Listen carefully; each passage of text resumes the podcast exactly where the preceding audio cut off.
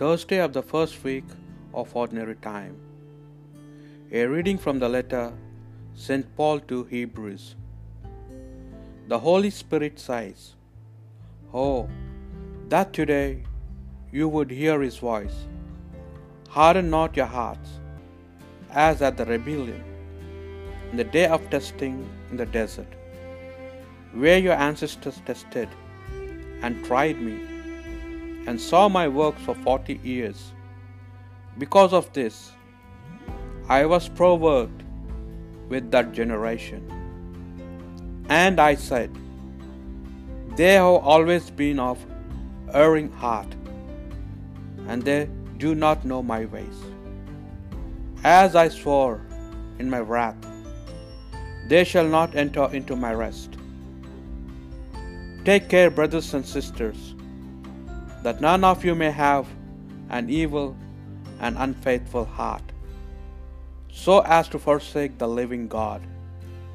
Encourage yourselves daily while it is still today, so that none of you may grow hardened by the deceit of sin. We have become partners of Christ, if only we hold the beginning of the reality firm until the end. The word of the Lord. Responsorial Psalm. If today you hear his voice, harden not your hearts. Come, let us bow down in worship. Let us kneel before the Lord who made us, for he is our God, and we are the people he shepherds, the flock he guides. If today you hear his voice, harden not your hearts. Oh, that today you would hear his voice, harden not your hearts, as at Meribah, as in the day of Massah in the desert, where your fathers tempted me. They tested me, though they had seen my works. If today you hear his voice, harden not your hearts. Forty years I was wearied of that generation. I said, This people's heart goes astray. They do not know my ways.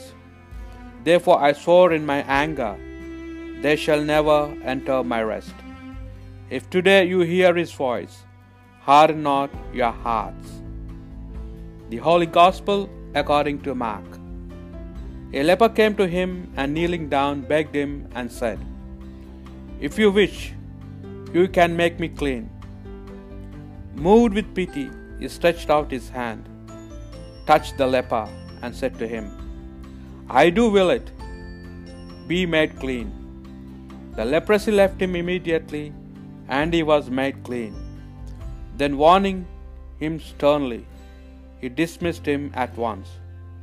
Then he said to him, See that you tell no one anything, but go, show yourself to the priest, and offering for your cleansing what Moses prescribed.